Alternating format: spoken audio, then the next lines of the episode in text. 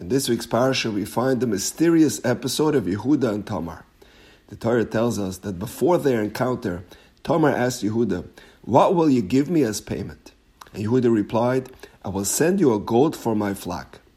When Yehuda gets back home, he wants to fulfill his pledge, so he approaches his good friend Adulami and he asks him to deliver a goat to Tamar. But there's something very bizarre about Yehuda's request. This was Yehuda's most degrading and disgraceful incident of his life. So why did he confide in his best friend by asking him to do the delivery? Couldn't he find the primitive equivalent of Uber? Or just walk into a UPS store, send it anonymously, pay cash, and don't include a return address? So let's examine the word friendship. What is considered a true friend? So, how many friends do you think an average person has on Facebook? Incredibly, the answer is 338. What's even more amazing is that in time of crisis, statistics show that you can only count on two of those friends to be there for you, to bail you out from any predicament. Truly incredible. People like to live this life of illusion, the social media life, where they portray this glorious and impeccable image to the outside world, to their 338 so called friends but only their true friends know what's really going on in their lives, their challenges, their hardships and struggles that they encounter on a daily basis. The social media friends, the followers, the likes, those are all fake and fictitious. So, how do we determine who's a true friend? So, the Torah tells us Yehuda was in a precarious position. He had to make good on his pledge. But who could he confide in? Yehuda was in a quandary. Who can he really trust? So the Pasuk says he turned to his good friend Adulami. Yehuda knew that he wasn't just another imaginary friend. How did he know he was a true, genuine friend?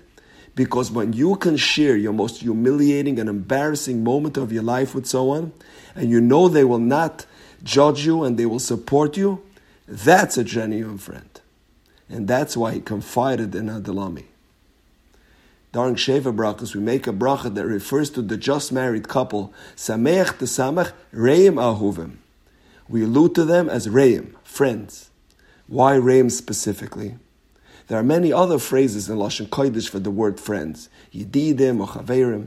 What is the uniqueness of the expression Reim? And the answer is very profound.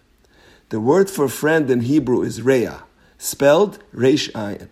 The word for Ra, bad, is also spelled Reish Ayin. What is the connection between the two? Because when you can reveal Ra, the Reya, then you've got a true friend. A true, authentic friend is someone who can reveal the bad things you've done, your flaws, your blemishes, the things that you're not proud of, and they will not judge you, or look down on you, or think any less of you. Likewise, when a young couple gets married, it's with understanding that it will not always be smooth sailing invariably, human beings aren't perfect. We all have our faults and our shortcomings.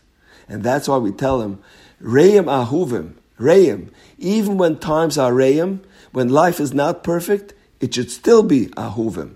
There should still be love and respect between them.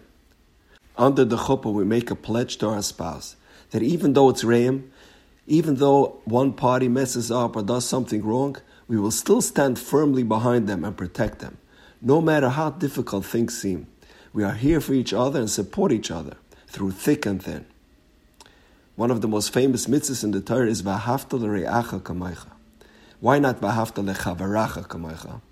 Why does the Torah use the expression l're'acha specifically?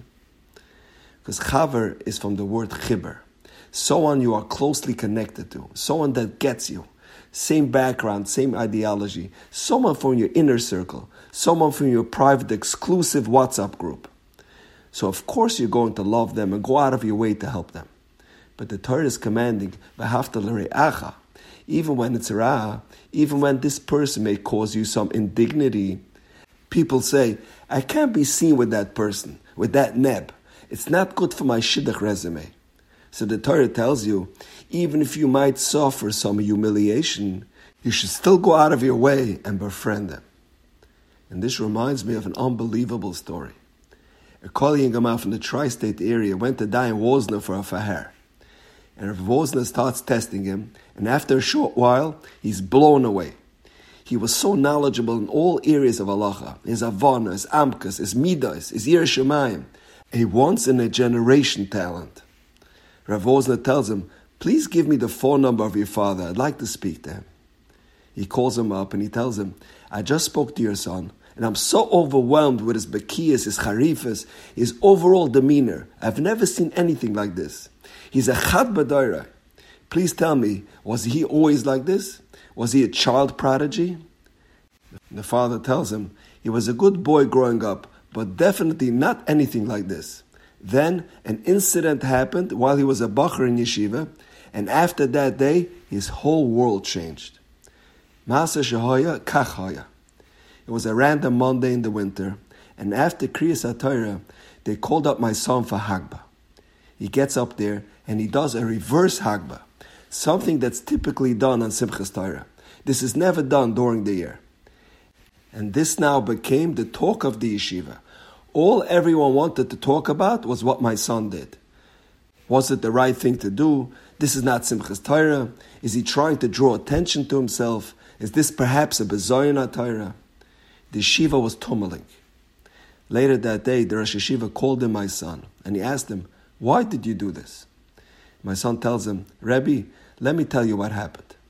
The Bacher that was Oile Shlishi had a very pronounced stutter. It took him a long time to complete the bracha. And I observed as all the Bacharim were smirking and sneering, and I knew that all the talk in yeshiva will be about this boy and his deficiency. So I had to think quick. What can I do to divert their attention from this boy? So I decided I'll do something very bizarre and draw attention to myself, and they'll stop talking about him and they'll direct their attention towards me. And Rav Wosner was stunned. The father said, From that day on, everything changed. He was given a gift from heaven. He became a special lamdan. His understanding, his depth, his diligence, all became exceptional, off the charts. We didn't recognize him. A generational talent. What this boy did personifies v'hafta l're'acha, putting yourself in harm's way on behalf of your friend. And now, we know. Have a wonderful day.